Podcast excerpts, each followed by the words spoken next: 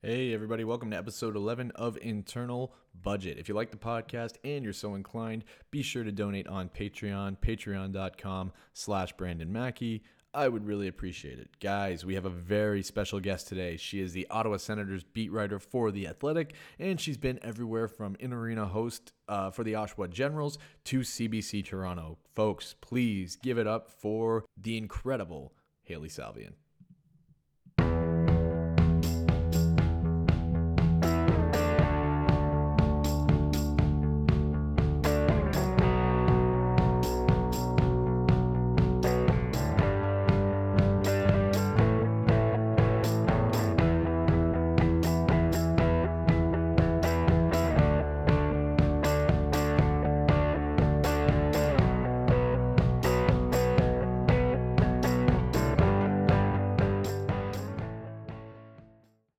Right, Hailey, welcome. Thank you so much for being here. Really appreciate it.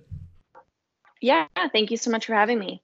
Yeah, so uh, why don't you tell the listeners a little bit about yourself? Um, I'm sure much of our base knows who you are, but uh, for those who don't, uh, why don't you just give them a brief rundown of kind of who you are, what you do, everything like that?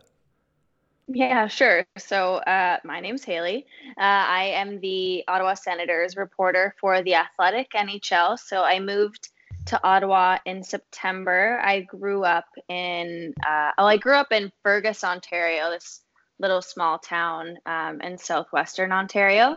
Uh, but I lived in Toronto for about seven years, and then I moved here to Ottawa in September to cover the Senators.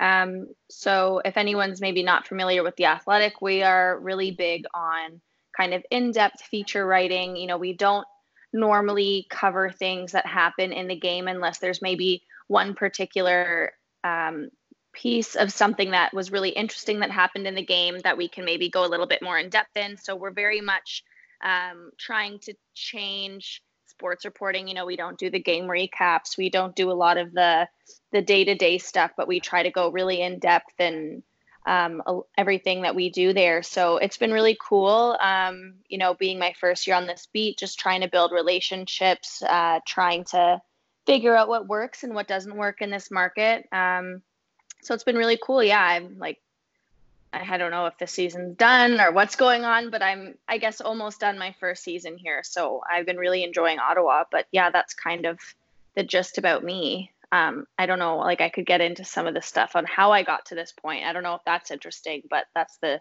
that's kind of it about me. That's the Spark Notes version. yeah. So you used to be um, uh, in arena host for Oshawa, right? And you did some work at Ryerson as well. Yeah, yeah. So I went to Ryerson University for journalism. So I did the four year Bachelor of Journalism program. I did not do the sport media program. I know that's a, a pretty renowned program there. Um, but when I was in journalism, I did some of the RTA broadcasts. So I did color commentary and, and sideline and ringside stuff for them. Uh, but I did do the Bachelor of Journalism program. So I very much learned how to do news and politics and investigative plus sports plus writing, radio, television. Uh, so I, I, found that I came out of that program pretty well rounded, and that that helped me a lot because my first job in the industry was actually in news. So I worked for CBC News Toronto. That was my first job while I was still in university. Uh, I just started like rolling the teleprompter and running scripts uh, at the National. So I was, I guess, what like 20 years old, and I was like running scripts to Peter Mansbridge, and that was pretty cool. Um, and then I kind of just kept moving up from there at CBC, and I stayed there for my first two years out of university. Um, and then I went, so I did radio and TV producing, and then I did radio and web reporting, and then I was a TV news reporter in Saskatchewan. Um, and then I pitched a freelance story to the Athletic Toronto, wrote the freelance piece, got hired after the freelance piece. So I left Saskatchewan and came back to Toronto and started working for the Athletic there.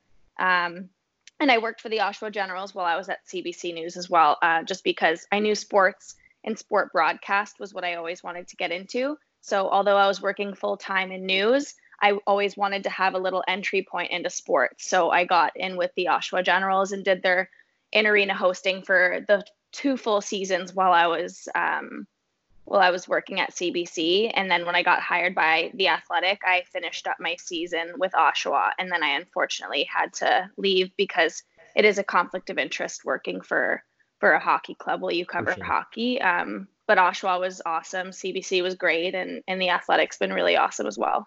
Yeah, that's so cool. So you've gotten more experience already than a lot of people get in their entire careers. yeah, I think a lot of it's just taking the opportunities and not even just waiting for them to come, but trying to find opportunities. Uh, like I said, you know, sports was always what I wanted to do, but I knew how competitive the industry was. So I wanted to make sure that I wasn't a one trick pony per se. So mm-hmm. that's why I was really glad I did the Bachelor of Journalism program because it gave me the tools to be able to be successful in, in whatever I decided to do and whatever the opportunities were. So that's why I was able to work in news and kind of climb the ladder a little bit at CBC. And, you know, I didn't just wait for things to come to me. You know, I was producing um, pretty early on and I loved being an associate producer. I loved helping reporters with their stories, gathering stuff, you know, internet stalking mm. people to find cool story ideas for the local news. Um, but I knew that I wanted to move up, so I, you know, approached them about doing radio reporting and doing more web. And then I said, you know, I really want to do TV. Uh, and I asked them, like, hey, do you think I could take the summer and go somewhere else? And they were really supportive of that. So I uh, emailed a bunch of the smaller market news stations at CBC and just said, hey, I already do XYZ in Toronto. I know a lot of people take the summers off. Would you mind if I, you know, came out there? I'd love to help you guys out and cover some of your vacation time. Um, and CBC Saskatchewan replied right away and said, yeah, like, why don't you come down for the summer? Um, so, you know, I'd like to say that I got lucky, but I also like really sought out some of these opportunities. Like I said, I pitched a freelance piece to the Athletic um, and it was a story about Natalie Achonwa and you know the life of a WNBA player who also you know could play for three teams in one season because that's just the life of a female basketball player. Um, and when I pitched that story, I guess it did pretty well. And and you know Mirtle and, and Sean Fitzgerald, who was my managing editor at the time for the Toronto site, they kind of saw like you know we don't have anyone writing about this kind of offbeat, you know, underrepresented and uh, undercovered leagues and, and athletes. So uh, I kind of got brought on to do that. I was a general assignment reporter, so I very much covered, you know, women's sports and then the Toronto Marlies as well. So my background in sports was a bit more in prospects. Um, so that's why here in Ottawa, I've spent a lot of time in Belleville because uh, mm-hmm. it takes me back to my my roots, I guess.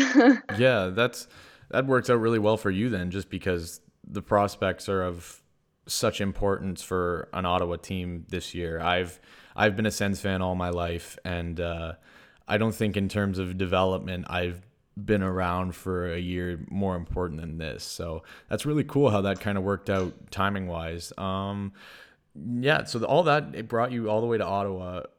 Um, kind of an unorthodox first season for you, I guess. Uh, yeah.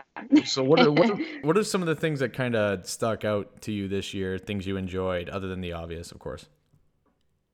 Yeah, I mean, like I said, I I was in Toronto with the Marlies before, and for me coming into an NHL beat, it's completely different because I guess in like in the American League, for the most part, practice days I was the only reporter there, so the room's not open.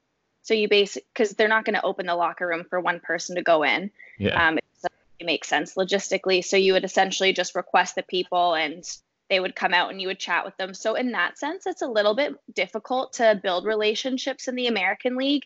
You really just need to be there every day and they'll start seeing your face. And you know, you're not just that random person who came as a one-off to do a story on a prospect. You're there every single day and they'll they'll see your face as they're coming off the ice and stuff. So I found with the Marlies, it took me a little bit longer to um, start building a rapport and relationships. And I found in Ottawa, um, you know, it was a bit more maybe not intimidating isn't the right word because I wasn't intimidated, but I also, you know, say when training camp opened, I um, I kind of just spent the first day watching and seeing how everyone else operated and and kind of seeing how that worked and um, I don't know, I was really pleasantly surprised just you know coming from um, covering a team where you really just have to be there every single day. The room's not open. You can't you can't really just go up to the PR person and request a player just to be like, "Hey, how are you? How's your wife? How's your kids?" Mm-hmm. You don't really have the opportunity for for those kind of conversations. So probably my favorite part about this season is just um, the opportunity to build relationships. Like I said off the top, you know, the Athletic we're really big on features, and you don't get those really great features if you don't have the trust with a player um, you can't just go up to a guy day one and be like, tell me everything that's, you know, been difficult and trying in your life and I'm going to write about it because they're going to be like, who are you? Um, I don't really trust you. Like, what do you, what are, what are your intentions here? So probably my favorite part and the most pleasant surprise has just been the relationship building. Um, there's a lot of really great people in that Senators locker room. Um, a lot of great players, a lot of great media. So I think that was probably the most surprising and most pleasant part for me. I know it's like not an on ice thing, and it's certainly not something that maybe fans would, um, you know, recognize as being really cool. But for me as a journalist, it's been really cool. Um, and then I find that's been able to help me maybe tell uh, stories that I wouldn't have been able to do if I didn't already kind of have that relationship built. Um, like the one on Mark Borowiecki and Tara at the trade deadline. Mm-hmm. If I didn't, you know, lay the groundwork the months before and just saying, "Hey, Mark, how are you? Like, how's your wife? I hear she's pregnant. Like, how's Tara? How's the baby?" You know, if you don't have those little conversations, Mark Borowiecki's never ever gonna say like, "Yeah, let's sit down and I'll tell you." You know, something that's very, very personal to me and my family. Like that never happens. So that's probably been the best part of the season. Um, on the ice, I was pleasantly surprised with the compete level of the team. I think kind of coming into it, you know, you hear from everyone like, oh, look at the roster, like it's not going to be a great year. You know, they're going to be projected to be last again, second last. And well, it might be true that as of right now, they're 30th in the NHL. Um, they don't really play like a team that's in the basement. Um, obviously, they they certainly lack the high end skill of you know the top tier teams and, and that's not a shot at the senators i think no of course not. everybody everybody knows that. I think even the players know that right now they don't have you know the all-star caliber forwards or whatever that may be but they play at such a high compete level and i was you know i think that comes from dj smith and the culture that he brought into that team. And that kind of just goes back for me with the relationship i had with oshawa and you know, everywhere DJ Smith is coached, he's kind of brought that really hardworking tenacity character into his locker rooms, into his hockey clubs. And if you talk to anyone who coached against him in junior, um, like they know, like anyone who's coached in junior against DJ that's now in the NHL, like they know what the Senators are going to bring to the table because that's just what DJ does. Um, so I was really pleasantly surprised with um, the compete level of this hockey club. I think um, if that culture stays and then they start building that skill up with all the prospects that you know you mentioned it's a really great prospect pool. If they can start getting that skill in there and a really great culture i think you know it's laying the foundation for some success. That's been really great too to to kind of watch from the inside. Yeah i think um one of the things that well the feeling is a lot different around the team this year. Uh, i don't know how closely you followed them last year but it was just in terms of a fan perspective and everything, it was just a, a completely miserable hockey season. You knew they were just going to be awful. You knew that Duchene and Dzingel, and especially Mark Stone, that was the big one. They weren't going to be around at the end of the season. Uh, and a lot of the fans were bitter about that. And on top of that, um, there was the prospect of handing Colorado a lottery pick. So that's one thing that's just kind of struck me is just how different the attitude is among the fans this year. There's just so much more optimism. You know, even when they do lose a lot of games, I think they they rattled off something like nine losses in a row at to start January. It was just there was just that awful stretch they had at the beginning of the year, and everyone was still pretty upbeat, um, just kind of taking things for what they're worth and keeping it all in perspective. One thing I do want to ask you because I think this is something that a lot of members of the hockey media get wrong about Ottawa and it's about the fans. You know, there's this weird perception among certain circles that there's just not a fan base here. This isn't a viable, you know, it's not a true hockey market. But as someone who's followed the team since they made their run to the Cup final in 2007, someone who's been to a couple playoff games um, that were just packed to the rafters and louder than you can even imagine uh, that that's always been something that kind of bugs me. So, what's been your perception of Senators fans through your first year covering the team? Yeah, I mean, I think for me, I I see it in a few different ways, right? Because I am pretty active on Twitter and I try to engage a lot with people online as well.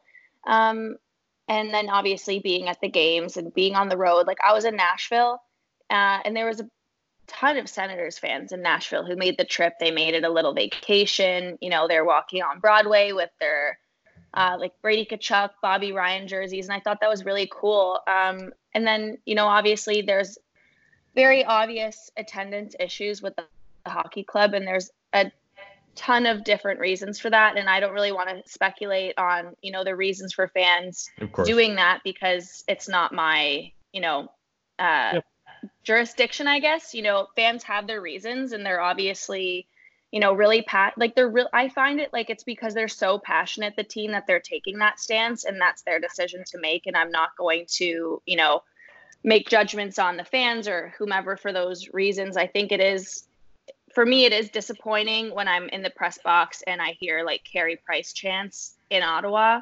Um, to see that like when Montreal's in town like and I think my first game it was preseason and the fans were cheering like Auston Matthews in preseason. I think I tweeted like, "Oh my god, like they're they're chanting for Auston Matthews." And welcome to Ottawa. My replies being like, "You're dumb. Like you're so new. Like this. Welcome to Ottawa." And I'm just like, I'm not trying to be mean here. Like I am new. Everyone knows I'm new. Like this is kind of crazy, but I guess that's just kind of Leafs and, and Habs fever, and you know that's I guess that's normal. But I don't know. I think from my interactions with fans, there's a lot of really passionate Sens fans. I, I don't think there's a lack of a fan base here. I don't think that's the issue. I think there's a ton of other issues kind of wrapped up into that, and it's very complicated. And, and being new here, it's been, um, I think, not a learning curve, but it's been different to um, to learn about from not having been here for years and years and years, right? Like I can hear about the history and I can hear about the reasons of XYZ, um, but without having experienced it for as long as many other people have, it's it's um like I don't have the same maybe understanding is not the right word because I do get it, but I haven't lived it and experienced it. I'm hearing about it. Um, but this year I've found that there's a ton of really passionate Sens fans. And I think if anyone says, you know, I see the jokes. I still have a lot of like Toronto media and Toronto fans that that follow me because I'm from there, and you know, I've gotten the jokes of like, oh, but they have no fans, and I just don't think that's true. And I think it's low hanging fruit, and it's you know, kind of crummy jokes to make because I think that's you know a disrespect to the really passionate fans who have followed this team for a really long time. Yeah, if makes... any of that made sense. No, no, that was my rambly way of maybe answering that question. No, I was about to say it, it makes total sense. Everything you're seeing now has, has been building for a long time, and I think any Sens fan that is worth their salt would attest to that. This is not something that happened overnight. It's been a gradual uh, a build up, we'll say. As far as Montreal and Toronto go, again, that just comes with the success of the team. Uh, in 2013, when the Sens played Montreal in the playoffs, uh, there was the game where Pageau had his hat trick, and then they had the big line brawl at center ice. Um, there was nobody booing the Sens that game when they decisively won the game and decisively won the line brawl, right? So it's one of those things to me where if you build it, they will come. And once this team is competitive again and competing for a playoff spot, and that day will come because the talent is there, right? The core is in place. It's just a question of adding like you like you said the high end talent. So that's something that'll go away I think too. Uh, why don't we shift gears here and let's talk about what's going on in the NHL right now, which is absolutely nothing. Uh, the league's been on stoppage for a couple weeks now due to the ongoing COVID nineteen crisis. Hailey, someone as someone whose livelihood it is to cover the day to day operations of an NHL hockey team, um, what has it been like to kind of have to shift your focus and, you know, just I don't know I don't know what the strategy is for you guys there, but like us at Silver Seven, we're just we're trying to come up with new ideas every day just to drum up content, right? Just because you got to do something. So, what's it been like for you? How has it kind of thrown you for a loop in your day to day life, and what have you been kind of doing to circumvent it and try to get around it, if that makes sense? Yeah. So, I mean, it is difficult and it's it's different because you know if you look at I think the final uh, game of the season would have been uh, this coming Saturday on the fourth against Pittsburgh, and you know the games and the practices and the day to day took up so much of my schedule, and then having those gone, it's kind of just like okay, I'm home all day, I'm self isolating, I'm social distancing, so um, it's not like I'm really going out and doing anything else, and and you know with a lot of the NHL teams, like players aren't being made available. So you can't exactly just call somebody up um, and you don't want to step on PR's toes or go over anyone's head and just, you know, send the guy a message and be like, hey, can we talk about XYZ? So you kind of have to, for me at least, find out what are the avenues I'm allowed to go through right now to find stories and then work your way around the ones that are maybe roadblocked and then, you know, take the opportunities that are coming. So, um, for example, you know, some of the Belleville players have been made available to me because I've reached out and asked um, through their communications department. So I had a story about, you know, what's Josh Norris and Joey Daccord and Parker Kelly doing to kind of pass the time right now? Something a little bit more fun. Um, and that was something that some fans had said on Twitter that they were, you know, what are the guys doing? I'd love to see what some of the players are doing. Um, the Sens weren't made available, but the Belleville players were. So it's just kind of, um, coming up with your ideas, seeing what's going to work, and then maybe pivoting if if you hit a roadblock. So for me, it's very much the same. I spend a lot of my time brainstorming, um, just coming up with ideas that you know can be done without the access that you would get on a day-to-day basis if the league was still um, running as normal. Um, so things that you can just write. Um, you know, we're very much Eh, it's difficult because we don't know if it's going to be if the games are going to be back if there's going to be a really short regular season coming back or if it's going to go right to playoffs which would mean that the senators would no longer be playing. There's so much up in the air that it's like okay do i start my off season programming now? Or do i maybe wait a little bit? Or do i do it now and then if they play again then i you know go back to game stuff and then i restart my off season stuff. So you kind of for me, I'm just kind of trying to figure out what's going to work and what's not. Um, I'm still working, I'm still writing. It's just obviously not the same cadence as it would have been if there was games and practices because there's a lot of content that comes from that.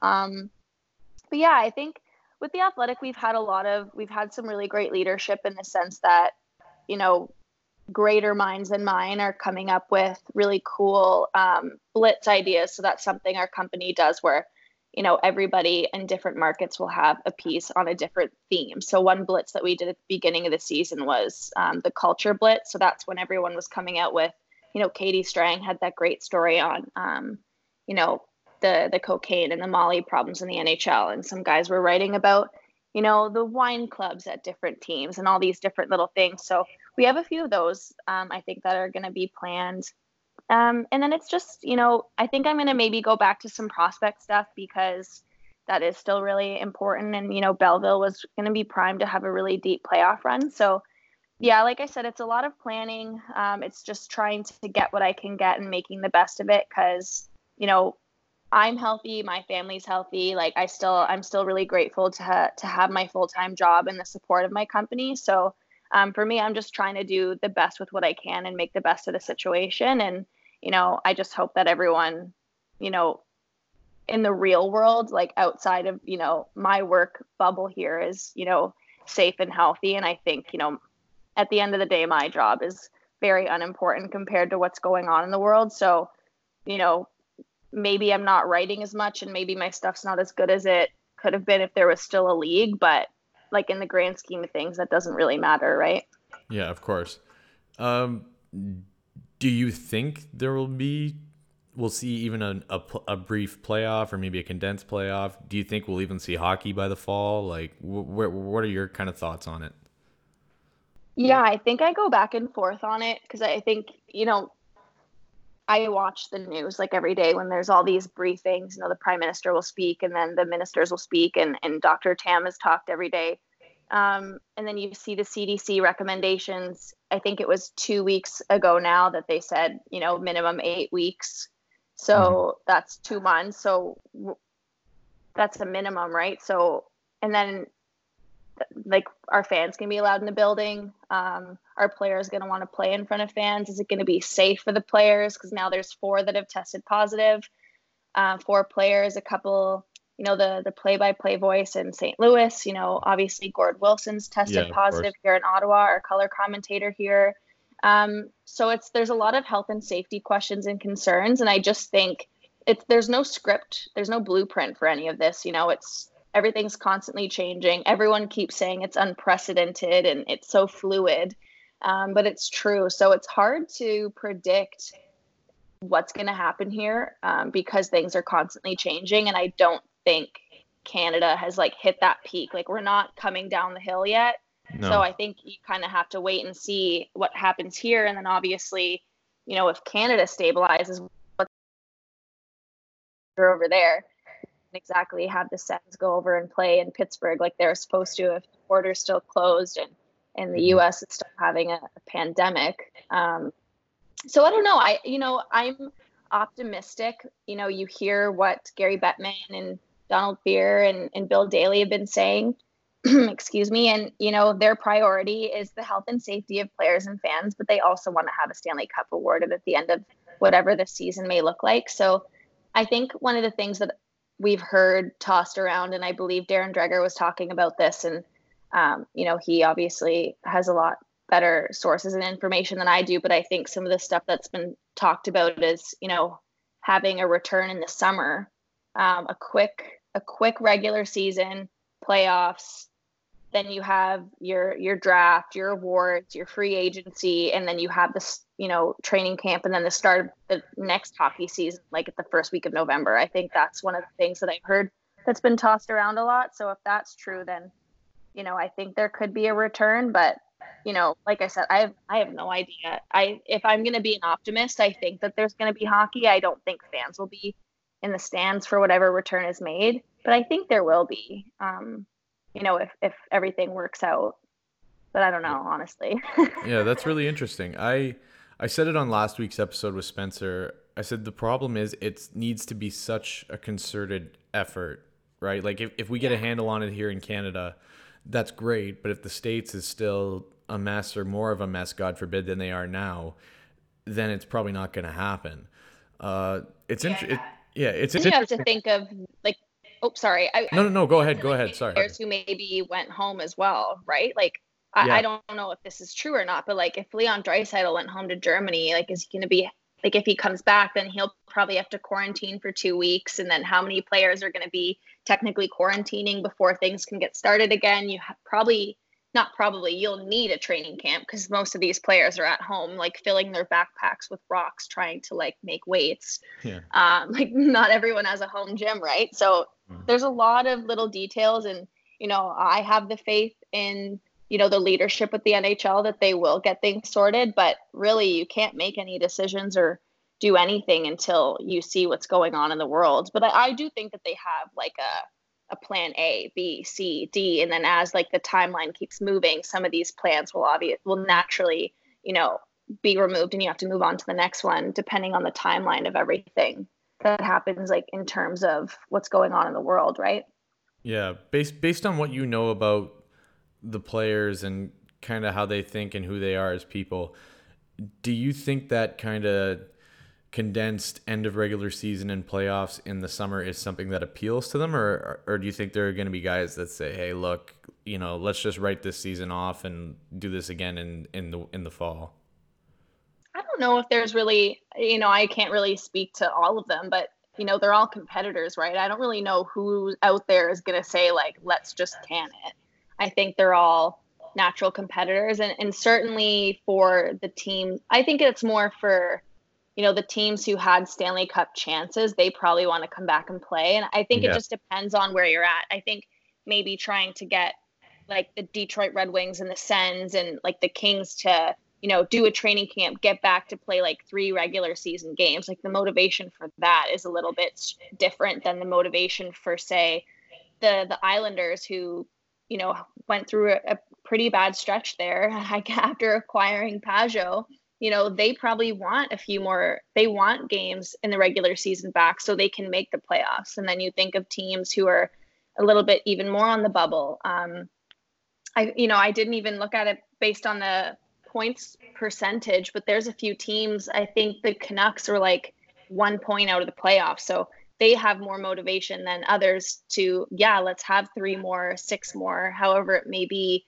games of the regular season, so we can make the playoffs or at least try to. Um, so I think you know that motivation level probably depends on the team, right? If it's going to be three or six games, you know, having a training camp and getting everyone back here for teams who are way, way, way out of playoff position, it's going to be a little bit more tough. Um, but I think everyone's a competitor, and I think all these players are here because they love hockey too, right? So I don't know if there's anyone who's fully just saying like, I'm just going to stay home. I don't want to do this. But I certainly think that the motivation's different um, d- depending on where you are in the standings naturally. Yeah, the team I keep coming back to is the Boston Bruins because just based on the hockey I've watched this year, I've looked at the Bruins and I've said I think if one team is going to win the cup, it's going to be them, especially if Tuukka Rask can have another playoffs like he did last season. Uh, take me through the last couple weeks of, I guess, what ended up being the last couple weeks of the season because this thing obviously started to escalate in North America. There were more cases, more cases, more cases, and it kind of started to encroach on the world of pro sports.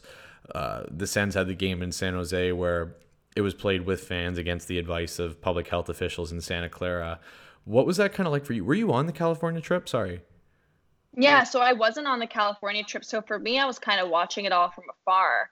Um, yeah. And it was pretty weird, though. You know, I don't even really know at what point I really started taking, not that I didn't take it seriously, but if you know what I mean, like there was still yeah. maybe like one case or no cases in Canada. Like you could see it growing in other places in the world, but I don't think we really understood how crazy it was until it got here and it got bad.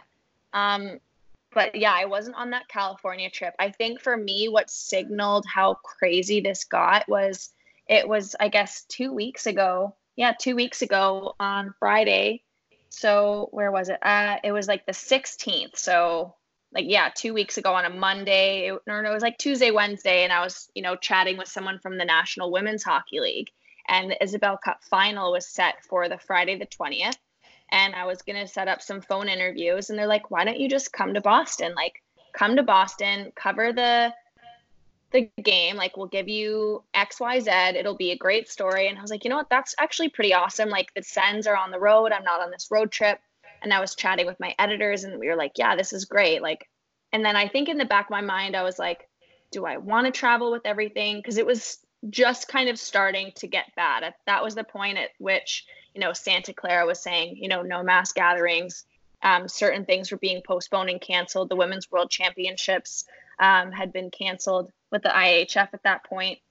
So it was really starting to get kind of bad at that point. And I was like, you know, do I want to go? And I was kind of balancing that decision of do I go to Boston right now? And then uh, it was like, yeah, it was like the Tuesday where I'm like, yeah, maybe I'll go. And then Wednesday I was like, oh God, like I don't think I should go. and then the Thursday I was like, oh no, no, like I'm not going to Boston. And then the Friday it got canceled. And I was like, oh my God, like yeah. it just happened so quickly, like in the span of two, three days, just everything kind of went it, you know, it got real for everybody. And I was like, I'm so glad I didn't go to Boston. And I felt so bad for the players because, you know, it was the Thursday morning I was, or it was Wednesday morning, I was like interviewing them about how excited they were for this game over the phone.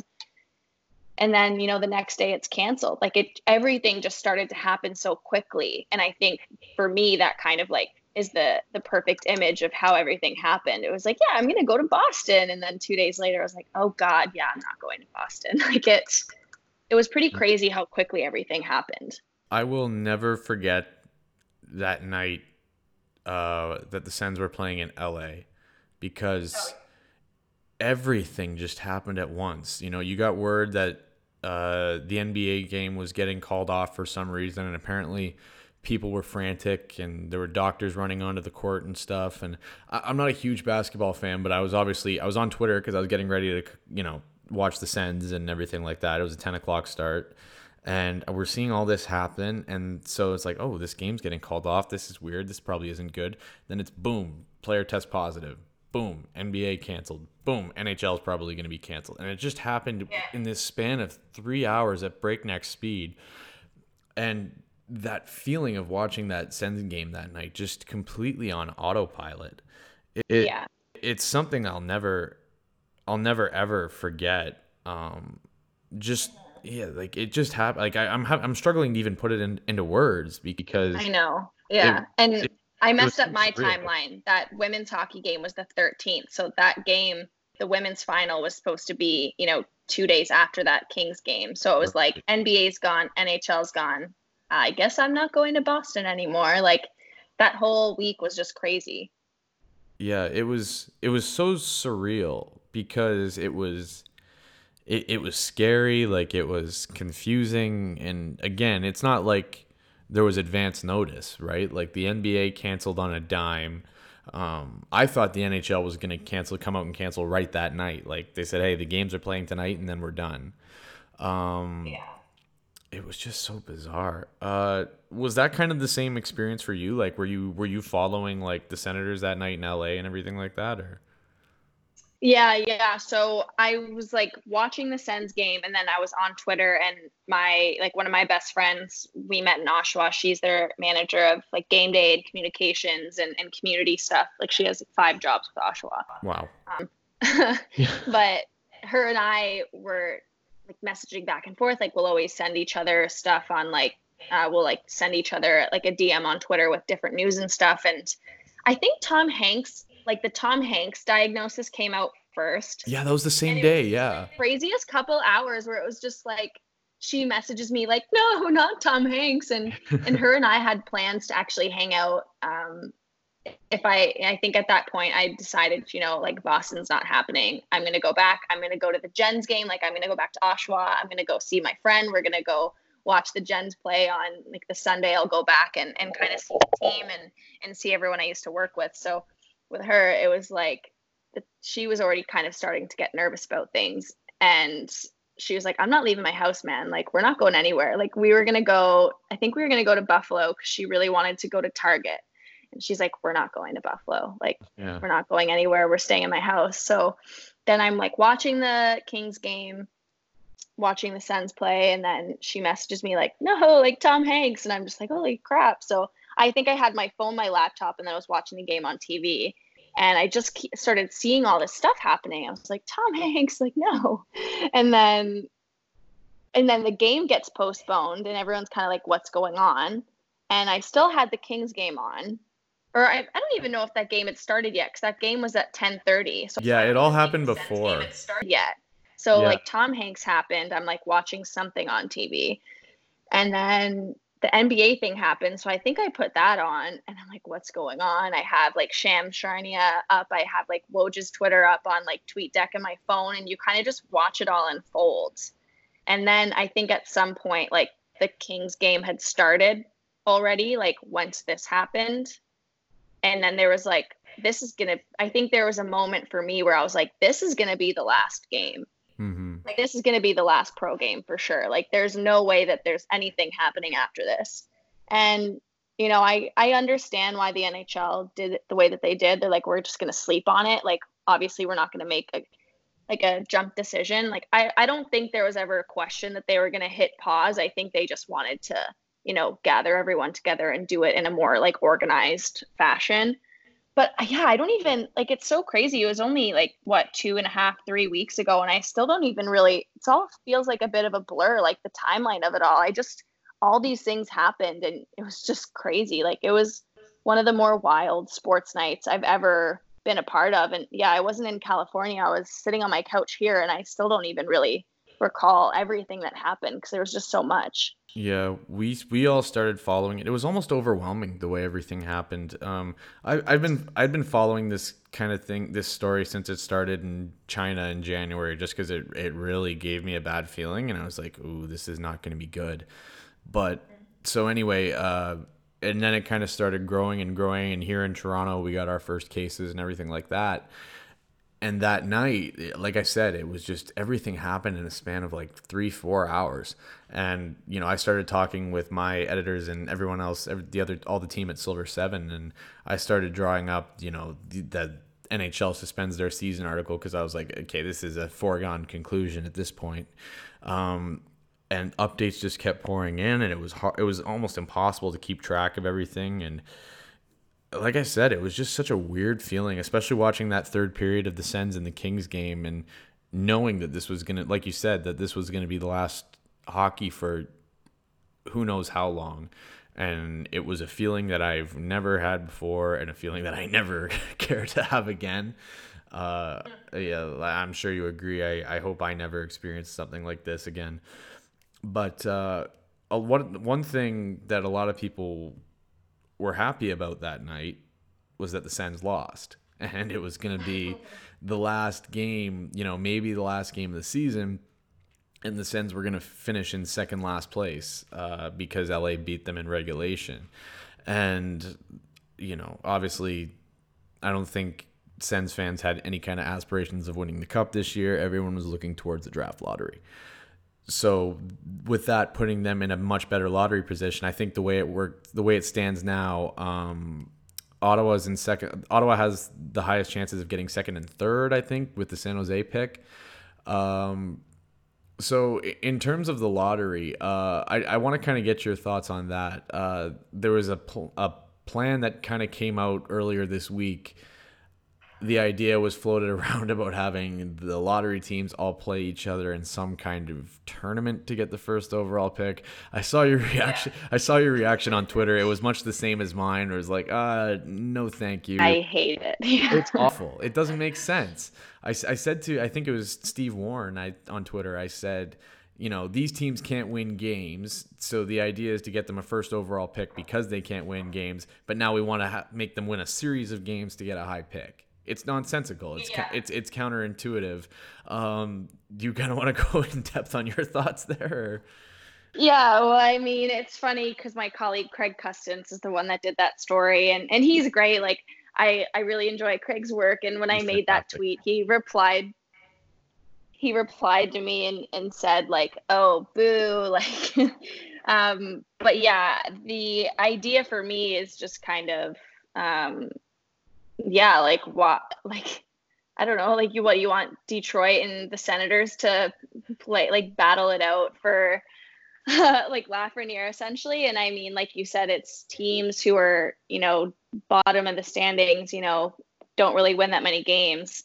Like you what you want who like who would even there's so there's what 15 teams lottery? Yeah.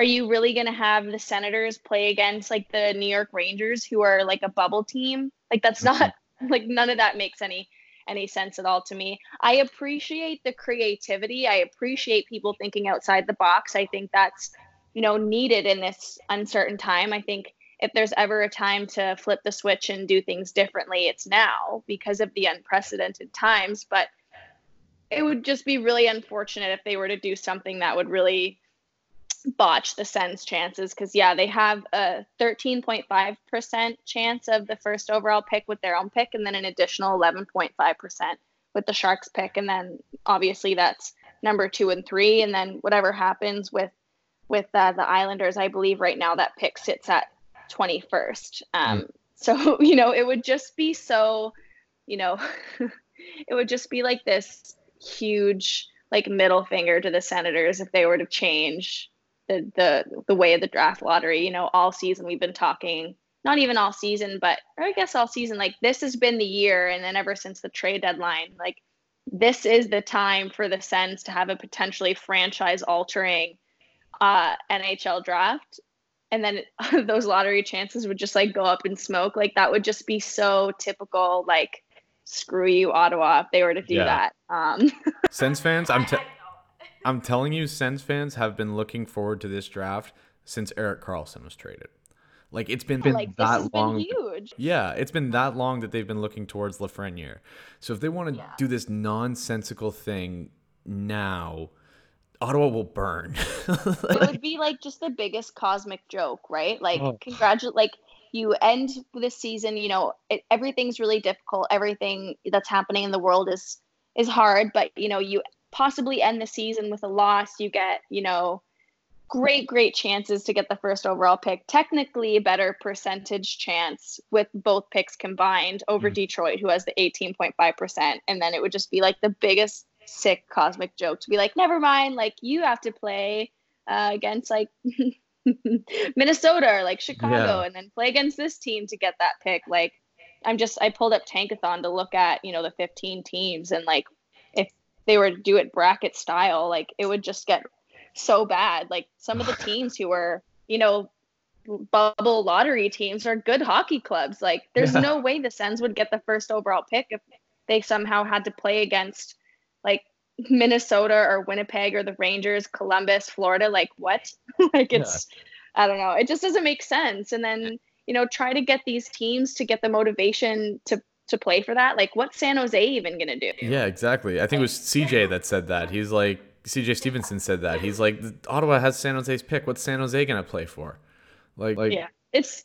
I like I said, I appreciate the creativity, but then when you actually really start thinking about it, it's like, what? no, it makes sense. It would be it would be peak Ottawa. I'll say that. And yeah. this poor fan base has been through so much these last few years. Um, yeah. To have that ripped away from them would just be Oh my god, I, I, I don't know what I would do. I would do something drastic.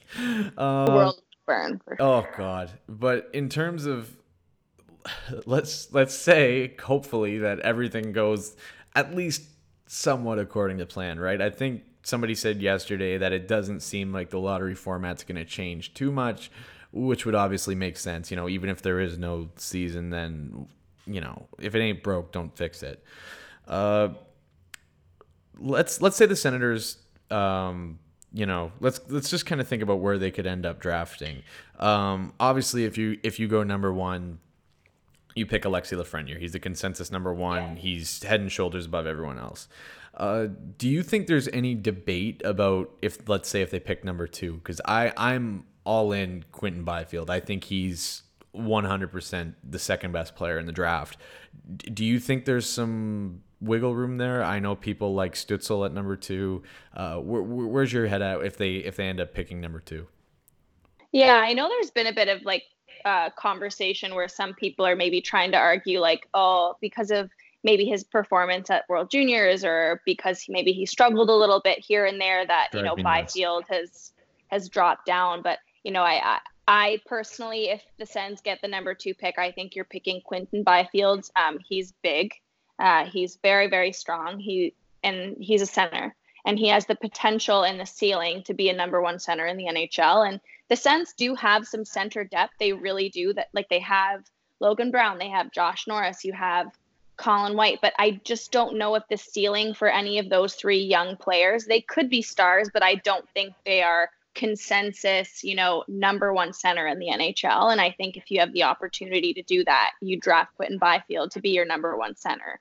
Um, for me, where maybe I start to like change my argument, and this is actually something that I was working on today, and it'll either be up tomorrow or on Tuesday on the Athletic, is you know I went through Tankathon five times, simulated five drafts, and I'm doing a mock draft and talking through all of them, and and some of them for me where I would argue to maybe change um, not the not the draft order, but maybe like who you pick. Like if you get the opportunity, like if you pick, say, you know, like let's just say they don't get the first overall pick. They get, you know, three and four or two and five.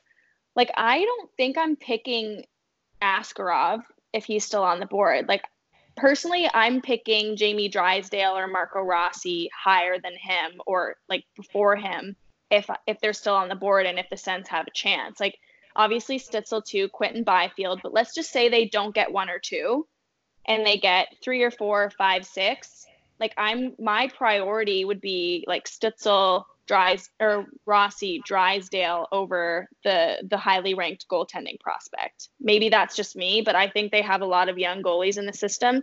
You can never have too many, but I don't know. Like I really like Rossi's game, and I really like Jamie Drysdale's game. So for me, I'm picking. You you always say that you want to get the best player on the board but for me, if those guys are on the board and, and so is Askarov, like I'm picking Drysdale and Rossi over over the goalie.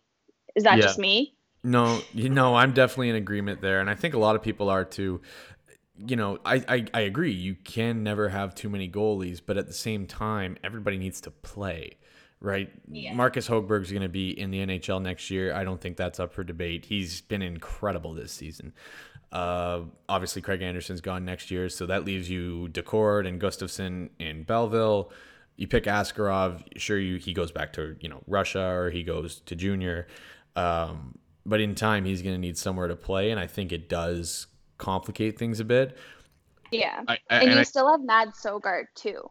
Oh Like, yeah, you sorry, I even forgot about Sogaard. Yeah, and I mean, because he's he's like 18, 19 years old. He's still playing in the WHL. But and you know, to be fair, Rossi is ranked number four and Askarov is ranked number five. But for me, like if you end up with the with the fifth overall pick somehow, like I'm not picking I'm not picking Yaroslav Askarov, and I'm like I know Holtz is on the board too, Raymond, Mm-hmm. and I think Jamie Drysdale is ranked eighth right now. is he really? Well, on the on my colleague Corey Pronman's draft ranking at midseason, he had Drysdale as eighth. But I don't know. I think I'm if you have the if you get like three, you get uh like three and five, or that would suck. Like that would be like that would probably be the worst case scenario for the Senators if they pick like three and five or five and six or four or whatever. Like if you get out of the top three, that sucks. But if your worst case scenario is getting like Jamie Drysdale and Marco Rossi, that's still pretty good. Mhm. I like I like Drysdale at number three. Like if I think if Ottawa's picking three, you pick Drysdale all day. Uh, Over Marco Rossi and Tim Stützle. Well, mm, yeah, Steve Stützle might complicate things a bit. For me, it's that right defenseman, right? Um, Yeah. Center's obviously a huge position of need. They need that number one center right now. Um, you know, give Brady Tkachuk a number one center and see what happens. I think it's going to be incredible. But I, I like Drysdale as a partner for Chabot, especially in the absence of Demelo now, which I still hate that trade.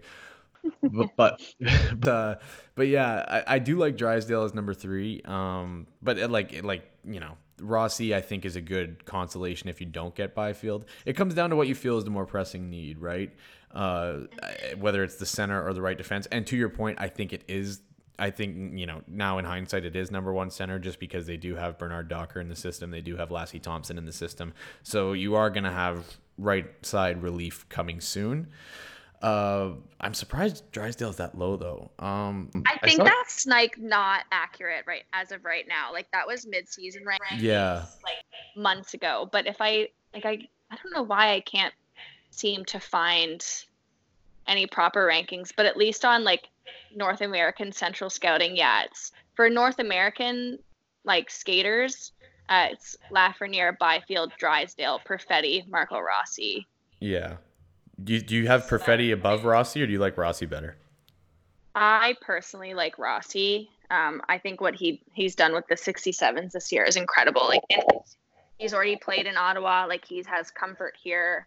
Um, I would personally pick Marco Rossi over Cole Perfetti, but that's just me. No, I would too. Sorry if you're hearing thumping here. I got I got herd, a herd of elephants living above me. I think. it's okay. But uh, but yeah, no, I I love Rossi too. Um, and I that might just be biased because I've seen him play more. And like I said, I worked for the Oshawa Generals, so I was at every single game. I've been to Ottawa for games, and like I personally watched him destroy the team that I worked for in the past. Yeah. so the fact that I'm saying like go Marco Rossi and like setting my you know previous team allegiances aside, um, like Marco Rossi, Tye Felhaber, um, like they just destroyed our hopes and dreams last year when I worked for Oshawa. So I, I think you mentioned uh, how people discount by or people have been discounting Byfield as well. I think what a lot of people need to remember is he's almost a full year younger than Alexi Lafreniere. Yeah. Uh, and he was playing fourth line minutes at the World Juniors. He was playing out of position. And when he went back to Sudbury through January and February, he had a wrist injury and he missed a ton of games. So I think, yeah, obviously, I think the consensus is Lafreniere Byfield. I think if Ottawa ends up three, you're probably right. And I think they take Rossi from there. Uh, depending on whether they're fourth or fifth or sixth or or, or whatever, uh, they kind of have some room to play with what in regards to whether they pick Stützle or Drysdale. But I, I just hope they don't change the lottery format, especially that stupid yeah. tournament. One thing I did want to ask you because I thought it would be interesting to get your perspective here. Spencer and I talked about this last week. We talked about Logan Brown and we talked about, you know, obviously, I think that I, I don't think it's a stretch to say this season was kind of a disappointment for Logan Brown. Uh, but if Ottawa ends up with a center, if they end up with Quinton Byfield or they end up with Marco Rossi, what do you think that does to Logan Brown's status with the team? Do you think they immediately start maybe seeing him as more of a trade chip, or do they give him kind of time to see if he rounds into that maybe second line center? Like, where do you think Logan Brown's place with the Ottawa Senators is if they end up drafting a center? Um, well, I think he's still going to be, well, I guess it depends on the player and where they're at, but I think Logan will still be ahead of some of those players, obviously, because they're a lot younger. They don't have any NHL experience. He's had a little bit. Um, I still think that there's a place for Logan Brown. I think, um, I don't know. I just, I don't think there's a big rush. I think, um, I don't know. I, I think he's a great power play specialist. I think he'll have his role on the Senators. I certainly think that, you know, um, end game ceiling for some of these players, then maybe he gets bumped down the lineup a little bit or like because I don't think Colin White's a first or second line center. I think ceiling end game you'll have Josh Norris as your number two, um, and then maybe like I, I my colleague Graham Nichols actually did a bit of an analysis before like at the beginning of the season he said, you know, why they should trade Pageau. Um, and then he started looking at some of Colin White's defensive stats. So if you can maybe look at Colin White as turning into that Pageau type two way, third line, fourth line player, and then maybe you get Byfield, and then your center looks like Byfield, Norris, Brown, White. Um, that's pretty pretty good, right? Mm-hmm. Like I think if Logan Brown gets knocked down the pecking order a little bit, I don't think that's an issue. And then, yeah, for sure, maybe down the road he becomes expendable, but I think that's the case for anyone. Like, I don't think that's just a Logan Brown problem. I think that's a that's a depth thing, and that's a good problem to have. Maybe not for Logan Brown, um, but for the organization to have so many centers that someone you once thought was, yeah, he's going to be so great for us. Then I think that's a good issue to have for the organization that you have so much center depth that you can maybe use them as a trade chip in the future to get somebody else. I don't think they're close to at that point yet. Um, but yeah, I, I'm I'm not on the ship of like trade Logan Brown. I'm not on the ship of you know he's he's a wash. He's not there yet. I still think he's a good prospect. He's he's only 22. I know he was drafted in 2016, but you know there's a lot of prospects who take time, and especially at the center position, and especially the role that they want Logan Brown to be playing. You know, if they they had him first, second line center for a little bit, like you're matching up against the best defense, the best forwards, and then you're on the power player against the best PKers in the league. Like you're not going to step into that role and be amazing unless you're maybe Alexi Lafreniere or Quinton Byfield. Yeah, it takes time, and I'm not I'm not on the like trade Logan Brown. He's he's not good anymore. Train. I'm just not. In his stint with Ottawa, he started off really well, looked like a bona fide NHL player, and then sure. yeah, and then the wheels kind of fell off. What do you think went wrong with with his with his tenure with the Sens this year? I don't think anything went wrong. I think that's just a case of showing that yeah, you, like it was the conversation, you know, he had his goal or he had a really great stretch of the first few games.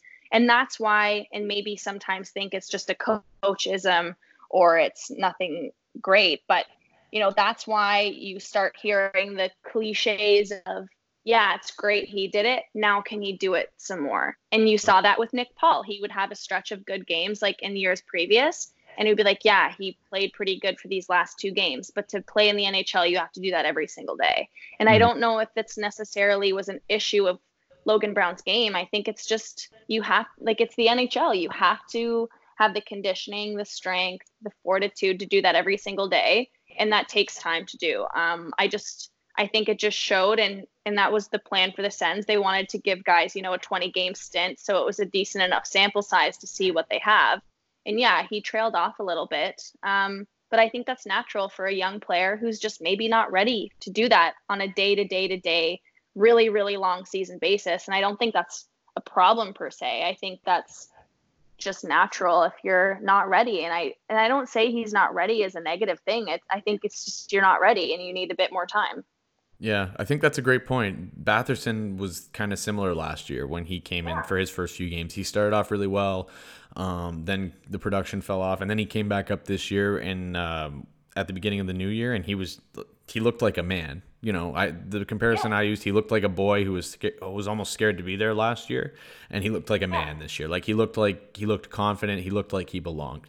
So I'm hoping we see the same thing from Brown next year because I think he's got all the makings of a number one center. He's so big. He's so skilled. Some of the passes he made are just ridiculous. Oh, his vision is gross. It's it's like, unreal. He's great. Yeah. It's Spetz, it's like almost. I get hated on sometimes. Like I don't know who it is, but like I've tweeted some like clips of his passes, and like there's always this one guy who replies to me like, "Are you his agent? Like, are you Andy Scott?" I'm like, no, like it's just a good pass. Like I'm, uh, yeah, I've been accused of being um, part of Logan Brown's uh, agency. Are you debunking uh, that on the podcast right now? Yes, I'm not an agent. I'm not Andy Scott. I don't work for Andy Scott or Logan Brown. I just think he has good vision, and I think there's still NHL upside there. Do it's not a bad think, thing. do you think that Josh Norris has surpassed him? Because that was something Spencer said last week. He said he thought that Norris had taken had kind of leapfrog Brown on on the on the overall depth chart. Is that something you you're inclined to agree with? Um, I think they play different games and different roles. Like I don't like I feel like Brown is more of that power play, um, super crafty, good hands, um, like passer, playmaker. Where I think Josh just brings something a little bit different to the table. Um, he's obviously not like six foot six. like he's uh, they're different players but i think um, i think if you're thinking finished product that's the way that i try to think of it like if you're projecting their finished product um, like on a competitive NHL team, I think Josh Norris would be like a second or third line center if his game translates. It's difficult for me when you know we talk about these things because neither of them really have the body of work in the NHL yet to really make that distinction. For sure. Um, but I, I think in terms of finished product and the role that they'll play, I think you know in the end Josh Norris will maybe be um, higher on the order over Logan Brown. Um, but I think that would just come down to the role that they play, if that makes sense. It doesn't mean that Logan's not as good as Josh or Josh is way better than Logan. I think it's just um, when you're projecting, like, if everything works and this rebuild works, and you look at a competitive Stanley Cup contending Senators team, I think Josh Norris will be higher in the lineup than Logan Brown because of the role that he'll play on the team. Mm-hmm. Um, like I've talked to some people who think, you know, there's a few things that Josh will need to fix in his game before he's NHL ready. And there's others who say, like, this kid's the real deal. He's going to be a second line center. He's going to be great.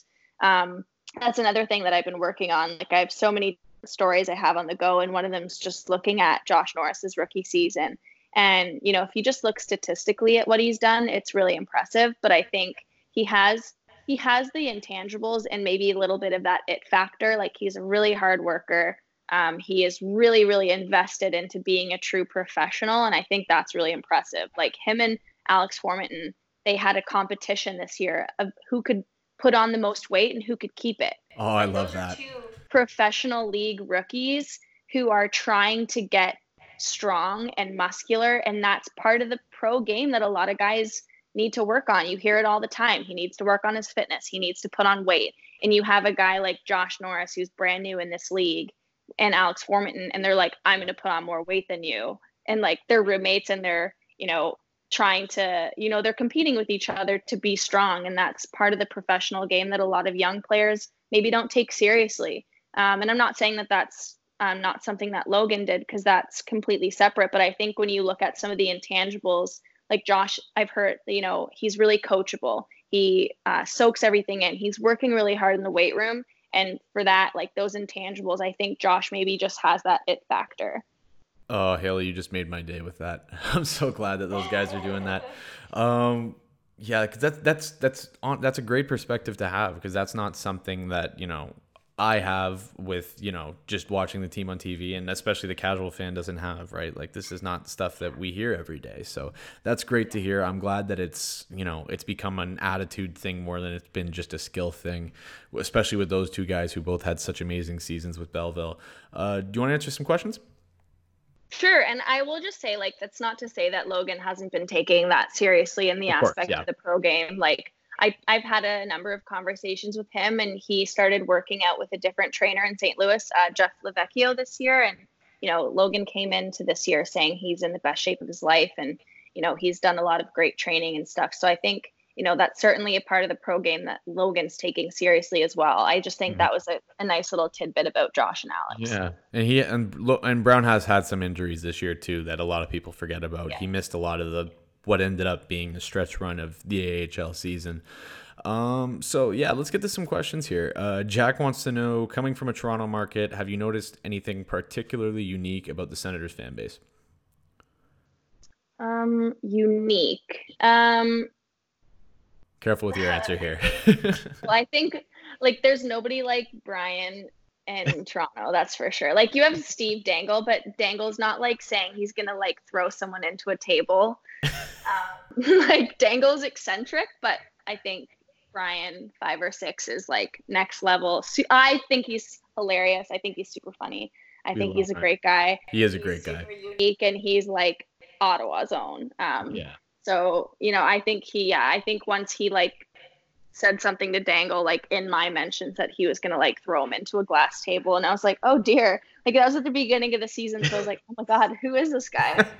I was like, holy crap. Um, so I think Brian's super unique. Um, I don't know. I think it's just like a good group of hockey fans. I think um, there's a lot of like in Toronto. I think it's interesting. Like uh, some Leafs fans, like they're very angry. Like the Leafs are so like they're they're up there in the standings, right? Like they're arguably playoff contenders. There's there's been some issues in Toronto this season for sure, but Leafs fans are like a, you would think that you know the Leafs are maybe in a similar position as the Sens with some of the stuff that you read Leafs fans talking about. Um, I think Sens fans have a bit more fun with it sometimes. Yeah. I think certainly Sens fans like have have their issues and they have their qualms with the team, but you know I think it's funny. Like I think maybe it's I just follow the right people, but I think you know my interactions on Sens Twitter have been like pretty fun. I think that's kind of cool. Like all things considered, that happens in this market. Like I think it's a good group of fans, but uniqueness, like Brian, for sure. I got to get Brian on the podcast at some point. I love that guy. He's awesome. I'm glad you think that. I'm glad you feel that way about Sens Twitter because I've always said, you know, what a great community of people it is, and you know, even just away from the hockey side of it, I've had plenty convers plenty of conversations with people, just to you know, just day to day random conversations, and everyone is so so great, such nice people. And Maddie's one of those guys, so he wants to know about your favorite spots in Ottawa and your least favorite spots in Ottawa. Is Maddie the one with the sword? No, that's Bo- that's that's Bosty. No, that's Bosty. Because he's another like. There's nobody with like swords. Nobody in Toronto ever asked me to eat like rotisserie chicken. like ever. your reaction, your reaction killed me when I had him on, and uh, we mentioned, and I mentioned that he gave you a, a shout out about the chicken and everything, and you were like, "What?" I, I was, I was like, imagining your confusion, like. Like I but, don't know what's happening. No, but Maddie's uh Maddie's Bosty's good friend. Uh, that you'll always find them together together on different threads and stuff, talking about God knows what. But they're both great people. But yeah, favorite spots and least favorite spots in Ottawa. Um, yeah, I mean, I think this will just like highlight the fact that I don't really get out or do much. Like, I'm literally only at my apartment with my dogs or at the rink. So I don't really, I haven't done too much. Like, so like that's a really embarrassing question. Like, I, I swear, like, I don't think I've really gone out and done anything. Like, I don't really have any favorites or least favorites and I've lived here for like 8 months and I that's really embarrassing at the lack of my social life. like I don't I don't have any. Like I don't have a favorite or least favorite. Like if I'm on Uber Eats or something, like I'll get Pure Kitchen um because okay. it's like healthy. Mm-hmm. Um, I really like my gym. I work out at Greco in Little Italy, so I'll give them a shout out. That's probably one of my favorite places. I like going to the gym. Uh, yeah, like I'm yeah, this is embarrassing. I think I just outed myself No, as like a just- loser. It's just dedication to your craft. That's all. Uh, Yeah. But okay, so Tate wants to know what were the biggest on ice surprises in your first year covering the team. Um, maybe coming from Toronto, and maybe uh, maybe surprise isn't the best, but I was like uh, super surprised and, and happy uh, to see what Connor Brown was able to accomplish this season. Like coming from Toronto and watching uh, Connor's role in, in the Leafs uh, maybe diminish a little bit, I was super surprised and, and happy uh, actually for the way that Connor Brown was able to play this season and the role that he had with the Senators.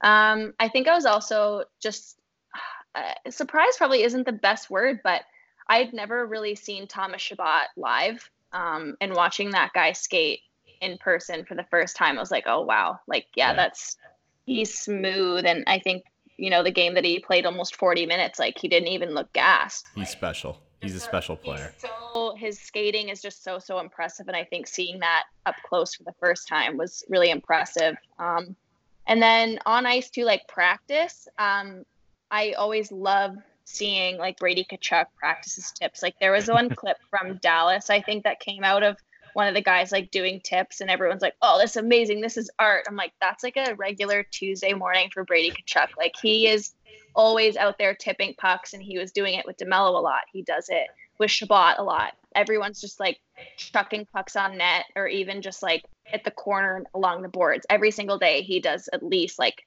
10 to 20 like tips, like minimum. Um, so that was, and then seeing that translate in the game, like I'm so surprised and impressed uh, with with the way that Brady just owns his office in front of the net and his age. Like, just I think people forget how young Brady Tkachuk is, and then you see the way that he's able to dominate down low as a kid among grown men, like huge grown men defensemen. The way that Brady just owns a crease. Um, I I've been so so pleasantly surprised with Brady Tkachuk.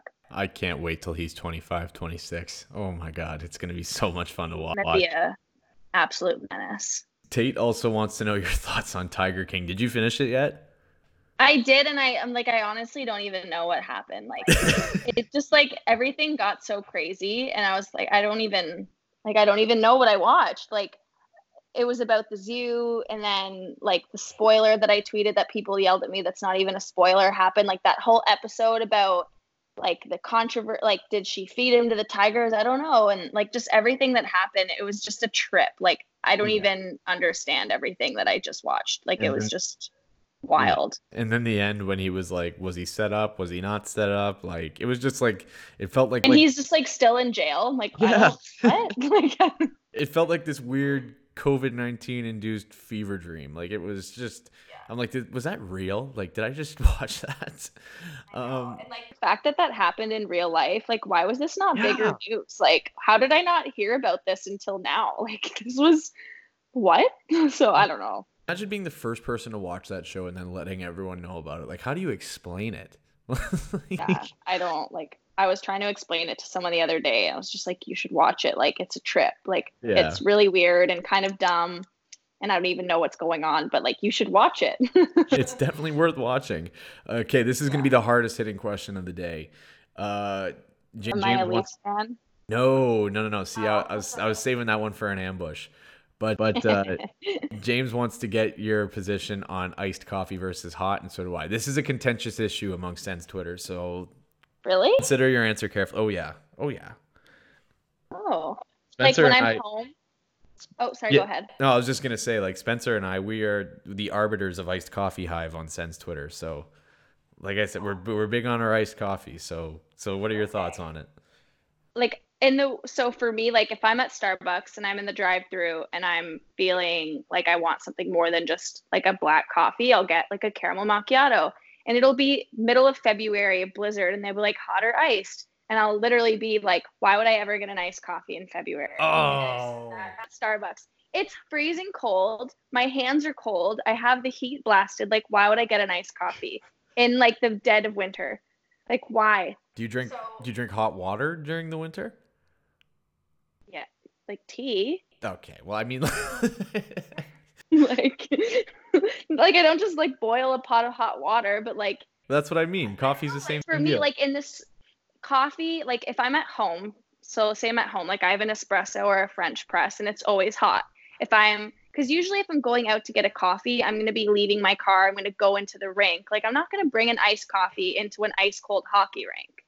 Um, but like in the summer, I will get an iced coffee. Like I will get a cold brew. I'll get like a venti iced coffee. I love iced coffee. But in the winter, if you ask me if I want it hot or iced, I'm gonna like look at you funny because I'm not getting an iced coffee in February.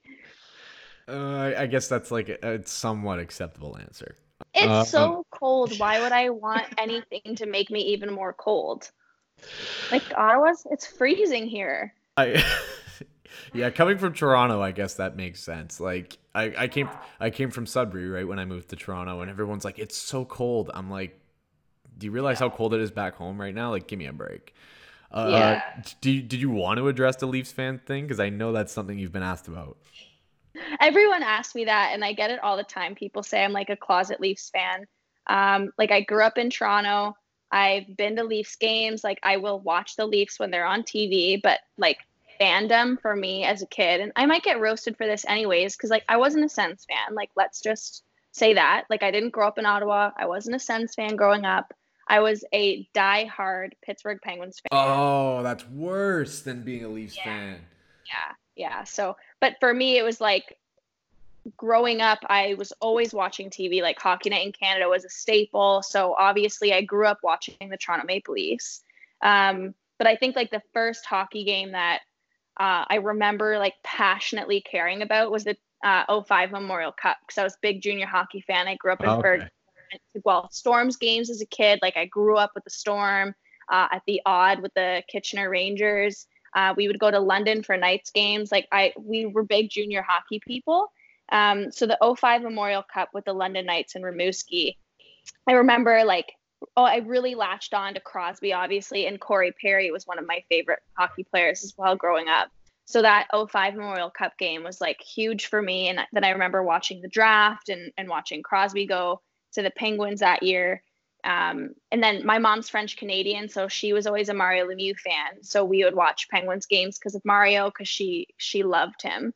Mm-hmm. So it was kind of a mixed bag. And then, um, you know, we went to Pittsburgh every year as a kid. Um, like I met Sidney Crosby when I was really little. So I think that just like that impacted me huge. Like it impacted me hugely. So like Crosby growing up was like a big idol to me. Um, like I was just in that age group, like where he was starting to come up and I was young and and easily influenced, right? So he was a big role model for me, like as a young kid getting into hockey. So I was a huge Penguins fan, huge Penguins fan. So like if the like I was like obviously from being from the Toronto area, my dad's a Leafs fan. Like I bought him a Tavares jersey for Christmas. Like he loves the Leafs, but like if the Leafs and Penguins were playing against each other, I would cheer for the Penguins.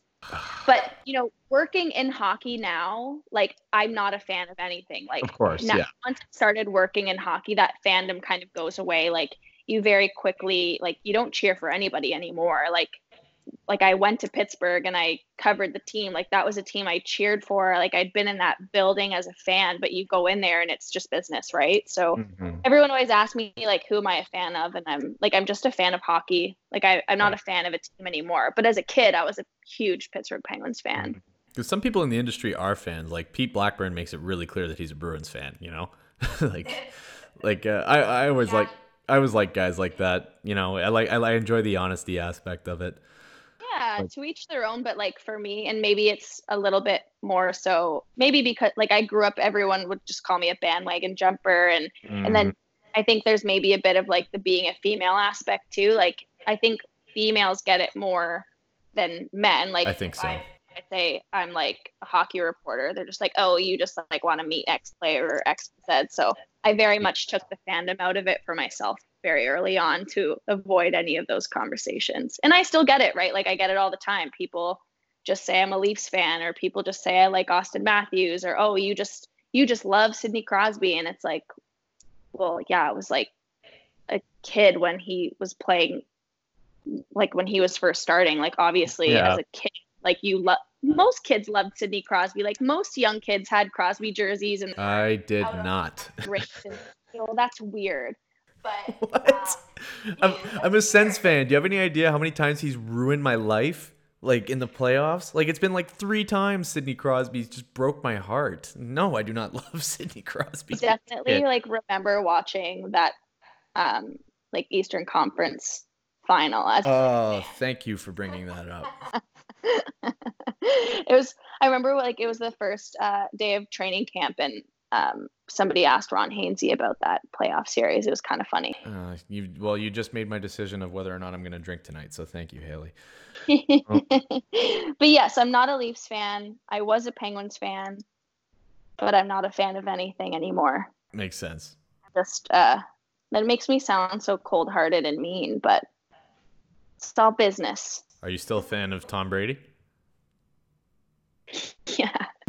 I'm still a Patriots fan. I uh, click. No, it's funny. And I was talking to Joey Daccord about that actually, because he's like from Boston. Like yeah. he refuses to watch ESPN and Colin White too. I asked him like, yeah, yeah. And I was just like, are you gonna be a Bucs fan now? And he's like, well, no, I'm still a I'm still a New England fan, but I'm obviously still a Tom Brady fan because he gave like 20 years to our our city, and I've been watching him my whole life. So like I'll watch, I'll obviously like I think most people, even if you're not a fan, even if you like hate watch Tom Brady, I think most people are gonna watch his debut with Tampa. Oh, but yeah. like if the if the Patriots make the Super Bowl again because of Bill Belichick, I'm still a Patriots fan. But like I'm gonna watch Tom Brady for sure. Like he's one of the best quarterbacks in the game. Yeah. Maybe not so much anymore, but I'm I'll finding I'm finding there's a lot more new Bucs fans coming out of nowhere and here's me that's been cheering for this team for since I was a little kid, and I, I tell people I'm a Bucs fan, and they look at me and they go, "Why?" like, good question. Yeah, that's a random one. Yeah, I know. I'm not getting it. I'm not getting that much that much anymore though. So I, am glad. I'm I'm thankful for Tom Brady for that anyway. But uh, but yeah, he. Uh, I, I always used to bag on Tom Brady. I hated Tom Brady, and I tweeted when it was rumored that he was going to sign with the Bucs. I said if he signs with Tampa, I will delete every Tom Brady tweet I've ever made. I will immediately pivot to calling him the goat, and I might even buy his book. Like I'm not sorry. Like I'll go full. I'll go full heel turn. I'll go full turn to the dark side with this, and I have. He's my profile picture on Twitter. I don't know if you noticed that, Hailey. Yeah, I noticed. Yeah, I did. I've seen but, it. But yeah, that seems like a good spot to wrap it up. Uh, Hailey, thank you so much for doing this. This has been awesome. Uh, you're a pleasure to talk to, and I, I subscribed to the Athletic not long ago, and uh, you guys, all of you, you, CJ, uh, Graham, you guys all validate it every time. So thank you so much for that. Um, at Hailey underscore Salvian on Twitter, right? Um, that's right, right? I think so. Everyone uh, always asks me like, "Where can we find your stuff?" And I'm like, "Oh, I don't know." Anything else you want to tell the people about? Just don't hate me because I said I'm a Penguins fan. Now I'm worried because you said that's even worse. Like I'm not anymore. I swear. Like this I'm in Ottawa be, now. this might be the way Hailey gets canceled. Hashtag Hailey Salvian yeah, is over party. Now I'm worried. We should edit that out, right? Is that allowed? Uh, we'll see. I don't know. You reminded me of that conference final, so now I'm kind of less obligated to, or I feel less obligated to. It's the hill I'm gonna die in. You know what? I was a kid. It's fine. Like it's over now. Guys, definitely subscribe. Subscribe to the hate me, Jesus yeah, subscribe to the Athletic. You're out of your tree if you don't, because it's some great sports content. Content. If you're a sports fan, you've got to do it. Just plain as that.